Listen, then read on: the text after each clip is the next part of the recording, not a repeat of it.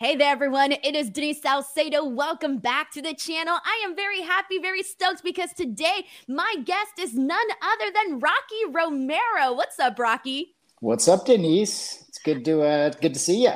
Yeah, you know, I got to tell you, you're legitimately one of my favorite people in wrestling because I feel like you just have this very, very good energy. So anytime I see you at events, whether we bump into each other a bunch of times or whether we do these interviews, this is now, I believe, like the third interview mm-hmm. that you and I have done together throughout the years, fourth actually, that we've done yeah. together throughout the years. So I always love having you on. Yeah, it's always good seeing you. And like you said, like when we're at the shows or whatever, I was like, oh, Denise, hey, you know, give, give you a big hug.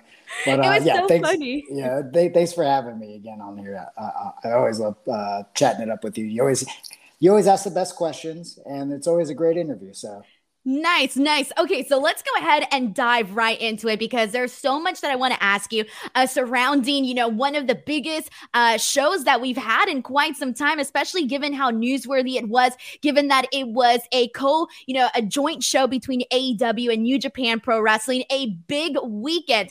Uh, I, I'm going to start off by asking you now that, you know, the weekend is done, the show has been completed, you're good to go. Uh, Rocky, how are you feeling after? Everything.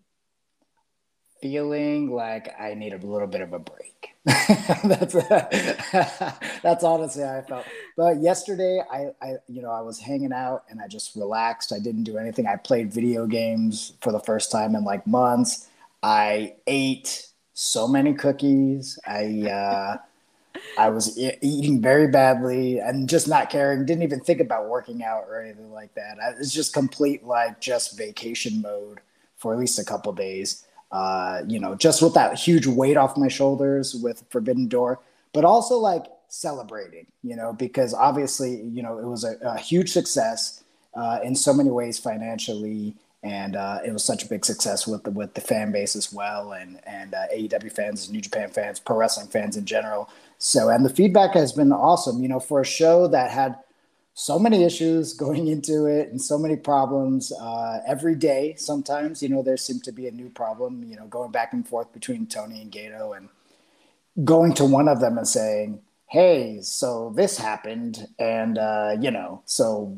What should we do? you know, like, or you know, whatever it may be. Uh, you know, finally just to, to, for it to be in the books and for it to be a success, uh, it just feels really, really good. So let's go ahead and get into all of the juicy details and everything that involved getting Forbidden Door off and running. So I want to start off by uh, asking you because in the media call, Tony Khan put you over tremendously. And then again, in the uh, press conference that followed the show, he made sure to give you a round of applause along with everybody in the room.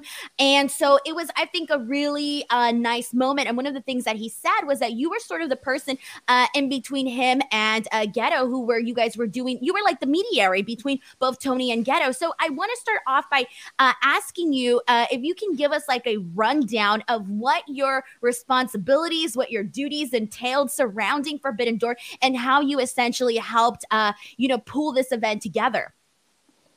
Um, so yeah, I mean, since day one, kind of, you know, since the New Japan AEW relationship was kind of on ice, you know, when once you know the elite guys kind of had had exited New Japan, and there was kind of a worry of like how things are going to go forward and how are they going to move forward. And our president at the time kind of didn't really see the potential in maybe working with AEW. You know, we already had had partners in ROH and CMLL, so you know, like maybe they were thinking like, well, you know, let's see how this AEW thing turns out before jumping into it. You know, so we don't offend our partners. And, you know, obviously those guys had left ROH too, so like it was it was a very messy, complicated situation.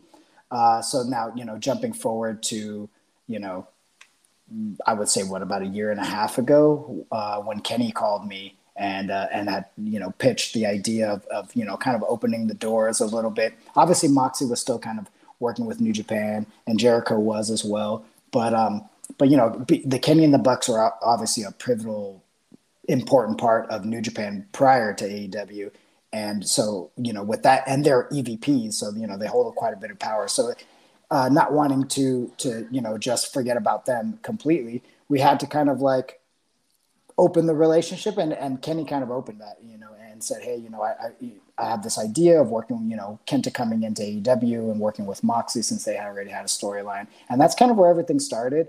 And uh, you know, going forward, I've kind of always been like in between AEW and New Japan uh, since that day, and uh, so it just continued on when we started talking about this, you know, this Forbidden Door show and what it could be and possibly be. Then I just went back and forth between AEW and New Japan and and and tried to be uh, sensible and, and try to be the one that to kind of communicate how everybody, you know, what uh, the ideas were, but also like sentiment and just kind of like what, uh, you know, overall what what the show needed, whether it be like, hey, we need more of this, or we need more of this, or hey, let's not forget about like American fans like this, or you know, Japanese fans, we we need to cater to them this way. You know, kind of like really trying to break that down so that both sides could understand two completely different ways of doing business. You know, like AEW model is obviously a, a traditional American TV model, where Japanese uh, New Japan is more of a, a very Japanese uh, tour based model. So it's very different the way that they they they kind of book shows and, and do things. So I kind of had to like explain that on both sides. Yeah long story short. I, I, like that. No, I think these details are incredible. Now, I do want to ask because you know you kind of talked a little bit about you know how Kenny Omega kind of you know helped with that relationship out between AEW and New Japan Pro Wrestling. So when the announcement was made, uh, when Tony Khan basically said like, "Hey, this this joint show, it's happening," and everybody was like, "Oh, you know, this is really happening," because for a bit it was just a rumor. And so when it was finally confirmed, I, I think my question to you is: Was this an event that uh, you think that AEW like, who was the first to initiate the idea or the concept of doing this joint show? Was it more uh, AEW Tony Khan? Was it Kenny Omega? Was it New Japan? Like, how did this actually come about? And how did both sides say, like, hey, yes, like this is more than idea, let, more than an idea now. Let's actually start putting uh, the pieces into place for it to actually happen.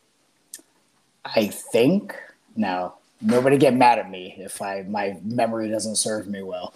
But I think that I sent a text to Tony and said, I think it would be cool if there was somehow we could figure out how to do some kind of joint event. And then it just kind of started from there. And then I think he immediately had like ideas about what they could do, you know, what we could do card wise.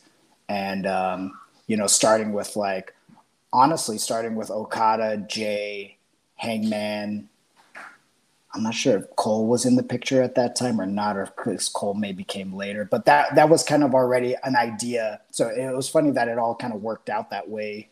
Uh, you know, all the way to Forbidden Door, which this probably conversation was like ten months ago or so. I would say, you know, so so quite a ways away. You know, and uh, so yeah, I, I I think that's kind of how it started, and then it kind of like snowballed. And obviously, both sides get busy in what they're actually doing because you know, like Tony said, I think in the presser or something that, you know, New Japan is running a full time promotion, AEW is running a full time promotion. So it's very difficult to get everybody, you know, together to, to make, you know, three weeks before to do a show, you know, so it's very difficult because scheduling is uh, a nightmare, you know, so. Uh, so yeah, that's kind of where it started. I think I want to say like ten months ago, and I think it started with that text. Yeah. And it's interesting too because I'm assuming you're like, you know, you shoot off an idea, but you know how many times don't people shoot off ideas and you don't ever really know if it's going to be, you know, executed, if both sides mm-hmm. are going to agree to it, you know, just all right. the parties involved if they're going to go for it. So, what was your reaction to like, hey, this is happening and here this is going to be your role in this and uh, how did you feel like heading into it? Uh stress. a whole lot of stress. No, I mean, uh obviously like knowing that you know, I always felt obviously, and I, I, think you know, for the most part, Tony and, and New Japan felt that like it was going to be, a, you know, this thing was going to be a success, you know, but uh, you know, no matter what, and obviously it, it kind of showed that the in the way that you know ticket sales went, you know, in the pre-sale, you know, basically sold out the United Center. So, um, but uh, just kind of like getting there was stressful. You know, first it started out with you know kind of the basic terms of what the deal was going to be on both sides, and you know both sides are happy. Luckily, th- the initial part of the negotiation was pretty fairly easy, and then you know just working out details from there. Uh, both sides were were pretty giving on on on each side because they wanted to make it work. You know, obviously there's a huge potential for uh, for business. You know, So uh, so that that part once we got part you know done with that part, then it was like okay,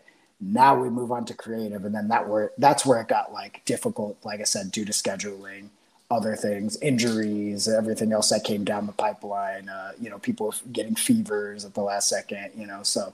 Um, so yeah, so that and then it got even more and more difficult, and then finally the last 24 hours or so, it, you know, Hiromu got you know got a fever, couldn't come, couldn't make the plane ride, and then it was like this is crazy, like everybody's saying this show is cursed, and I started to feel like this show is cursed, this show is cursed, something bad is going to happen, and then it goes off without a hitch the day of, and you know, and obviously like now you know people are, it, it felt really good for an event that had I feel like a lot of mixed emotions, and everybody had seemed to have an opinion on the show. And a lot of people were saying, "Oh, this thing will never do do well in America." Da, da, da. Then the, the sellout happened. Um, obviously, uh, pay per view numbers so far have you know have been really really good. You know, very very good. And uh, and um, and yeah, I mean, like fifteen thousand plus people showed up to the United Center that night. So like not a not a bad night, you know, in the first show that that supposedly was cursed and wouldn't do good business, you know. So uh, you know, thanks for all the you know, thanks to all the haters for hating on it. Because I think honestly, I think it was um it honestly also helped promote the show. You know, that that's the funny thing about everything is like everybody kind of having an opinion on the show and how saying how it wouldn't work got people talking about it and you know whether what you know whether what side you were on it uh, it it helped to kind of drive uh, this interesting narrative that you know that this curse show wasn't going to be successful. So uh, you know, thank you to everybody because that's controversy creates cash, right? Didn't we learn that from Eric Bischoff? We did actually learn that. and that's the thing too, because I remember when the the show was first announced and it was like, okay, like that seems like a good idea for both uh, you know, AEW and New Japan Pro Wrestling. And I did see people on social media that just didn't understand why this was going to be a thing. And I was like, I feel like history has shown itself uh, that, you know, joint shows, they draw interest. And for the most part, they do very well. So I was surprised when there were some people that were like, oh, this show isn't going to do well, blah, blah, blah. But I do think that one of the, uh, you know, uh, we did find out the card kind of late, right? But mm-hmm. here's the thing though. I remember when all of the, you know, CM Punk being out, Bryan Danielson being out, and then again, the curse show topic, uh, it, it got to the point where I started thinking it. I was like, maybe this show's curse. And then the next day, everybody was like putting it out there. And then we got some more news breaking about yeah. the show. And I started thinking, oh my God, like this is just like, this is nuts, right? Uh, so, you know, obviously as you know somebody that's helping put this show together you guys had this initial vision. And i know tony khan kind of mentioned this in the media call that you know they had you guys had uh you know different plans for the actual card. And then it wasn't until i believe he said like two weeks or so prior that he didn't even know for sure if he was going to have okada on the show or jay white. So how did you guys you know work around not only the injuries but the travel restrictions uh, and creative? And also for you um, making sure that you know since you're that person in the middle making sure that both aew and new japan are you know are happy and that they're satisfied. Well um uh yeah i uh you know uh i don't know. I mean it just kind of like everything happened so fast you know it was constantly like just pivoting, right? And, and, having, you know, luckily, I mean, we can start at the top. You know, losing Punk was a big deal, obviously. You know, you know, here comes, you know, Hiroshi Tanahashi. We do this big angle in, in Los Angeles where he comes out. They do the face off, and uh, you know, Tony had all these great ideas to put FTR with with Punk, and uh, you know, and Tana. Yeah, oh, some really really great ideas that didn't end up happening the way that they actually happened. They they got different versions of it, but like, thank God the the the one thing that was always in the background was always Tanahashi Moxley. They've had, you know, this is like a two year plus storyline. Uh, you know, if you remember back, I think you were at the LA show Resurgence for New Japan, where you know, uh, ta- you know, Tana was being stalked by Moxley, and he came out during you know the, the match where Tana it was Tana and uh, and Lance Archer for the the U.S. belt, and uh, so like thank God that was always kind of like up our sleeve, you know, you know, and and so it just felt like that was the right way to go because the storyline was already there. It is a dream match. Who's you know two great people who represent each company in Tana and Moxley, and uh, it just seemed like it made you know it, it made sense you know so uh, so thank God we, there, there, was that you know with already a built-in storyline where you didn't have to really like look too far out for it um, and then uh, and then yeah and then you know obviously losing Danielson because you know he was going to be a big part of it you know as ZSJ had put out the challenge to to Danielson and everybody was really excited about that. But then lose that as well. But thank God Tony had an ace in his in the hole where he you know I didn't even know that you know this that he had Cesaro basically ready to ready to go. So uh, so once Cesaro stepped in, I was like, oh well, this is you know obviously this is going to be huge. Cesaro's first time out of WWE in many many years, and here he's going to wrestle Zack Sabre Jr., who's also you know one of the top wrestlers in the world. So just you know, and and it's a built-in storyline. It helps AEW because they've got you know the the Danielson storyline going, you know, along with Jericho and Moxley and all these guys going into Blood and Guts. So it kind of all worked out. Thank God, you know, like that's what I'm saying. Like even if all these things happened, it always seemed like there was an, a, a good pivot. Like both both. What's cool too is like both rosters are so deep that you could definitely easily pivot into something else. So you're not just depending on one roster; you're depending on two, which is nice, you know. So. uh I definitely think uh, going forward, probably you know into Forbidden Door two, when and if that happens, uh, I think it'll be a much smoother uh, working relationship. Like everything is should be much smoother because now I think both companies have a true understanding of like how each one works, what you know the things that we can do better. Obviously, going into the Forbidden Door two, and um, and you know what you know fix all the the problems minus injuries and things that you can't really uh, you, you, you know they just kind of happen. You know, unfortunately, that's just the name of the game. Yeah, it's just those are things that are completely out of your control and all of that, like you mentioned, because you guys did have the plans. And unfortunately, you know, this is not an easy business. Injuries are a thing. So I do want to ask you, since you mentioned Forbidden Door 2, and I know Tony has mentioned that that's something that he definitely would be interested in. So this is kind of a two part question. Uh, mm-hmm. Uh, you mentioned uh, things that you guys would do differently. So I do want to ask what are some of those things? And then the other portion of that is you guys already know now that this joint show is successful in the United States given the ticket sales, etc. So, with that being said, do you think that there's a possibility of Forbidden Door 2 being held in Japan? So I know that that's something that New Japan is very interested in doing, and and it doesn't necessarily have to be Forbidden Door two. I mean, it could be you know Forbidden Door three or something. You know, could definitely be in Japan. Um, but I, I, you said that you know it being successful in the United States, yes, but also Forbidden Door was successful internationally. So I feel like that's uh, something that could be left open.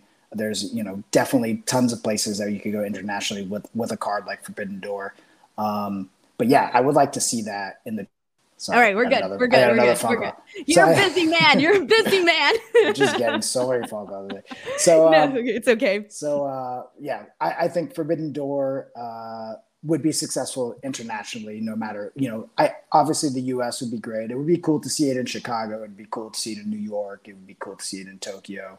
Um, you know I, it just depends on the timing i think of if if we decide to do it you know june of next year or if it needs to be you know accompanied a part of you know january 4th and 5th or something you know. I mean i think there's a lot of options. So um uh yeah i mean and, and things that we would do differently um, I feel like scheduling will be a lot easier because we'll know kind of X amount of weeks out, you know, if people need to come to America. Some of the things that we do differently, I think, would be uh, scheduling would probably be a much smoother, knowing that we probably need about, you know, three to four weeks out for some talent to travel back and forth, whether it be in the US or Japan. And that was some of the things too, is like, uh, the Japan side would have loved to have AEW people come over to Japan to help make storylines. But the problem, obviously, being that there wasn't enough uh, time to get visas and other things that, that just were beyond our control because visas literally opened up like three weeks before, uh, you know, the ever the build to Forbidden Door started. So almost impossible to really get visas at, at the last second. Um, so kind of now knowing how what we need to do, I think we could definitely fix it where I think it's going to be an even more exciting build uh, to build in the pay per view, which which will be cool. You know, you know, imagine Bryan Danielson shows up at Dominion or something like that, or you know, imagine you know CM Punk shows up, or you know, or Kenny or somebody. You know, that'd be really really cool. So. I think that's so cool just to, you know, really, there's just so many possibilities that can be done on both ends of the spectrum. So that's really awesome. So, Rocky, I do want to ask you as well because, um, and I don't know, and you can kind of correct me on this. Is this the first time you really got to work this closely um, with Tony Khan? And if so, what was that experience like? Well, I've been working with Tony a lot, you know, ever since the relationship opened up, ever, you know, starting with that, you know, the Kenny Omega Kenta versus was it, or uh, no was, was it uh, Moxley and oh yeah Moxley and Archer against Kenta and and uh, and Kenny. So that that's kind of where it started and really um, communicating with Tony and all the th- all the things that you've seen that you know people showing up on on AEW television and and AEW stars coming to New Japan Strong. Uh, that you know that's all been you know Tony and I going back and forth. So uh, you know, definitely built a really solid relationship between New Japan and AEW. Where I, I know has said this, where like now I could, you know, truly say that both companies have have trust in each other and and uh, and confidence in the relationship. So uh, that's that's really been the, the, the most important thing in all this is, is building that.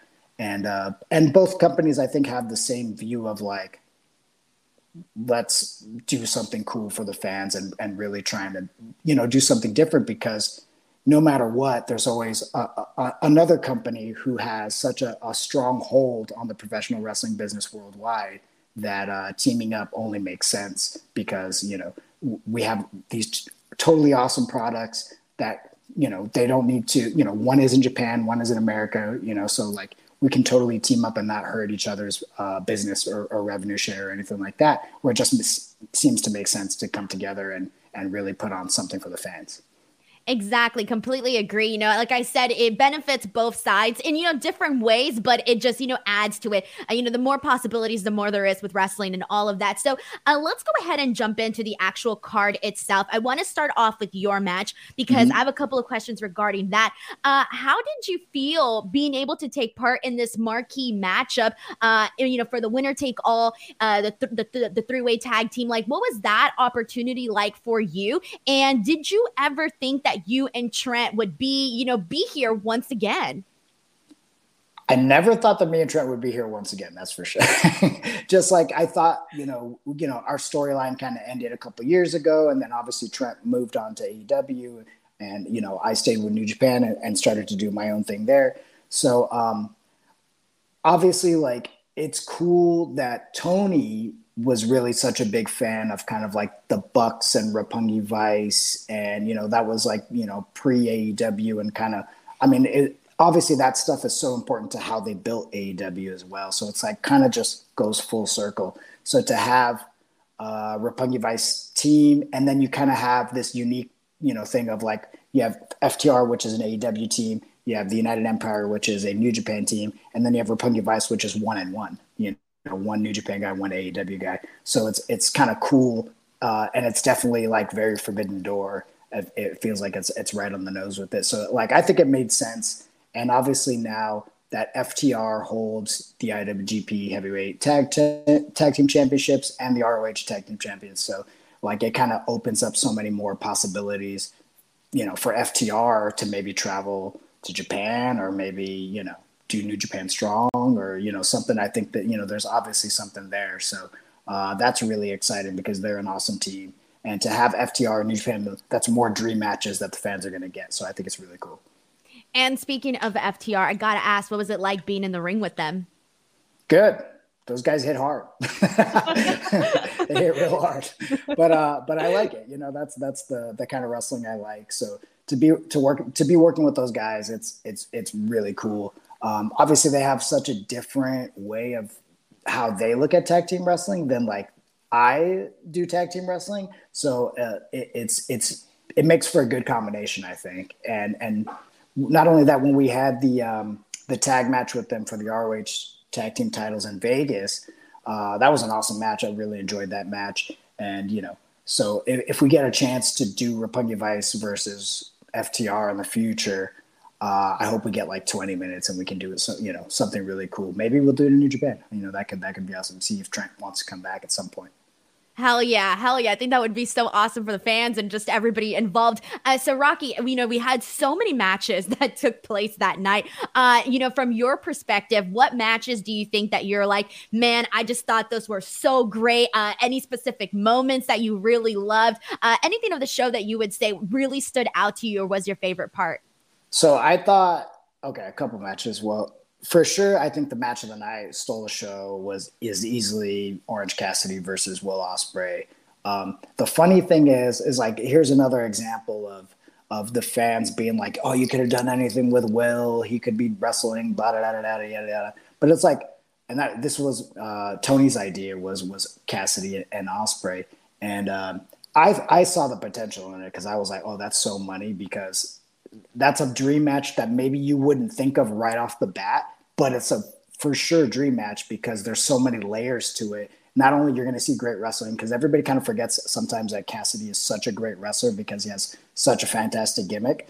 So um, in character, so then you know you get two great wrestlers. You get heel Ospreay who's an a hole, and then you get like Orange Cassidy, who eh, you know if if you don't love Orange Cassidy, I mean, you don't have a pulse. I feel like you know, like so so um so you know you get all those layers on top of it, and and you know you, it's a party. You know, like that match feels like a party. You know, that's like what professional wrestling I I, I think that this generation really really loves. You know, kind of something like built off of like a PWG show, but in front of you know twenty thousand people or whatever. You know, so um so yeah, I thought I thought that that was gonna you know kick butt and it exceeded my expectations because it, it, really stole the show. But the funny thing is, like, even going into it, um, OC was like, I'm not sure, you know, like he was a little like tentative, like maybe maybe that's not a, a great matchup for me. I was like, dude, this is gonna be awesome, you know. So like, I, it's cool to see how. And then we we actually talked about it after, and he was like, dude, that match that was one of my favorite matches of all time like i've ever done. I was like he was like dude i don't i can't believe i was tentative. I was like if you're not tentative and and you care about what you do i mean like you, you're not then you really don't care you know? So like you you got to feel that way i think as a performer and always kind of questioning what you're going to do but uh i think every you know i think for the most part like tony and i knew that it was going to be a home run for sure. Um, completely agree. yeah. And then uh and then another great match that I, I thought was really cool was just going to be like Sting and Darby and Lij against the Bullet Club, just because I knew that, you know, I've I've never seen Sting or the Young Bucks ever interact, and then you throw Darby in there, who you know, who's really really fantastic. Then you put Lij, you put this weird combo together versus you know Bullet Club, and like, it, there's no way that that's going to be bad, and and it was really really awesome, and um, yeah, I think at first everybody was like, "Do we want to do that match?" I was like, "No, this is a great match. This this is and really, then the really way Sting match. came in too, yeah, that was ex- freaking exactly, crazy. exactly. I don't know how Sting does it. He's just jumping off everything, like, and he's like, I don't know how old he's up there yeah. though, and he's just like crazier than ever. Like, I don't know. I hope I, I, I hope I'm like that when I like get into my into my my older years. Just jump, like, just become a hardcore legend, you know, 50 yeah. something. Yeah. So, um, but yeah, no, super, what a, what a great, uh, example of another great example of Forbidden Door, right? Like Forbidden Door should be kind of like crazy matches kind of put together, I think, you know, like the, obviously there's going to be some matches that make sense and have storylines, but sometimes they, I think they can just be like, Hey, let's get this, this person and put them with this person and like really just mix it up, you know, completely and let it be completely fresh. And that was just such a fresh matchup, uh, you know, for the fans, and and it really worked out great. I think that's the cool thing you mentioned is the fresh matchups because it's kind of one of those things where you know you mentioned the Ospreay uh, Orange Cassidy match where you know some people were not fans of you know that pairing and look at everybody here is talking about it being like match of the night. You know I put out a poll and you have uh, my timeline was filled with Ospreay Orange right. Cassidy Ospreay Orange Cassidy and so that kind of tells you you know just because you don't think it might be the thing to go, uh, you know there's an there's a, you know you're offered a platter here with different selections and you just never right. know what's going to be the thing that hits. So I think that was like the really awesome part of Forbidden Door. So now I just have two more questions for you. Um, and Rocky, so I want to kind of shift gears because even just doing this interview with you, you are a busy guy. You are a busy guy. You know, you're uh, not only do you have, you know, your office row with New Japan Pro Wrestling, uh, you have New Japan Strong. You, you know, made appearances on Impact, on AEW. Uh, you're kind of all over the place. How do you do it? I don't know. I really don't know how. I just kind of go with the motions now. It's just kind of like, honestly, it never ends. It's it's it's it's been. I've been really at it. Like the last couple months have been tough. So, uh, like I said uh, earlier in the interview, like just having a couple days to just kind of like chill, and like I'm still working. It never stops, you know. But like these are these are the more chill days than I've had in in, in quite a while.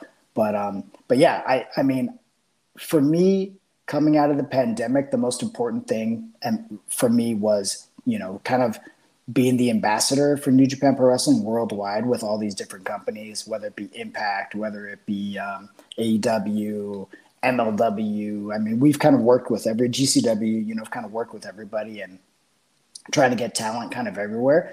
Uh, I, I that was kind of always my goal because I like when you know promotions work together as opposed to against each other. You know, like I feel like there's there's uh, there's a lot of business to be done, and uh, and you know, smart business. You know, being smart about it, and uh, you know, obviously, like getting our wrestlers in front of different crowds, I think is important because I think that's how you kind of grassroots. You know, the uh, the exposure of New Japan Pro Wrestling. So that's still important to me.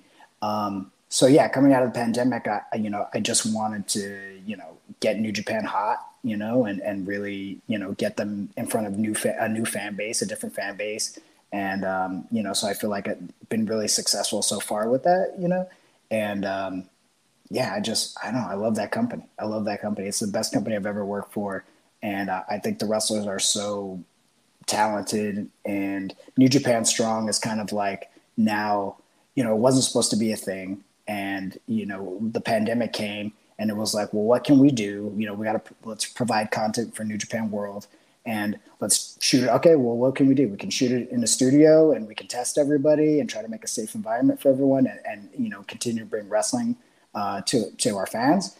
And uh, we did it, and you know, we started to focus on you know some of the younger guys like Clark Connors, who you know got a great opportunity uh, at Forbidden Door, who and he kicked ass, you know.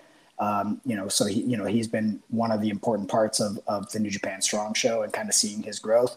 He goes over to Super Junior, does really well, really well over there. Has a great match with Tomohiro Ishii, you know, uh, in the Eliminator for uh, the All Atlantic title, and you know, Ishii goes out and Clark goes in. So it, it kind of all worked out, you know, in some kind of way. Like that's what I talk about, you know, having deep rosters. You know, even at that, that's like something that like people were like, well, who's Clark Connors? And this kid's not going to do well. He's obviously in there just to eat a pin, da da da da da. And at you know, at the end of the match, everybody's screaming, "Let's go, Clark!" Fifteen thousand people are saying, "Let's go, Clark! Let's go, Clark!" And uh, and now you know people know who he is, which is really cool. So um, so yeah, thank you for New Japan Strong for having that as well and having that roster to to kind of help uh, build up New Japan, you know, kind of uh, post pandemic, you know. So uh, yeah, uh, New Japan Strong. I, if you haven't checked it out, I hope you guys do check it out because they're really, really good shows. Uh, you can watch a New Japan World FITE TV, and if you if we come to a city near you, we, you know we're every other month in Los Angeles. Denise has been there; she can be a testament to this. That you know the shows are awesome. Exactly, exactly. Okay, my last question to you, it's a two-part question. Uh, with the COVID restrictions essentially, you know, kind of lightening up a little bit, you know, the world's opening up little by little, right? Uh, do you think we're going to be seeing you uh, more so in Japan? Are you going to stay here? Um, what's what's that going to look like for you and like just overall like your general goals, you know, for this year?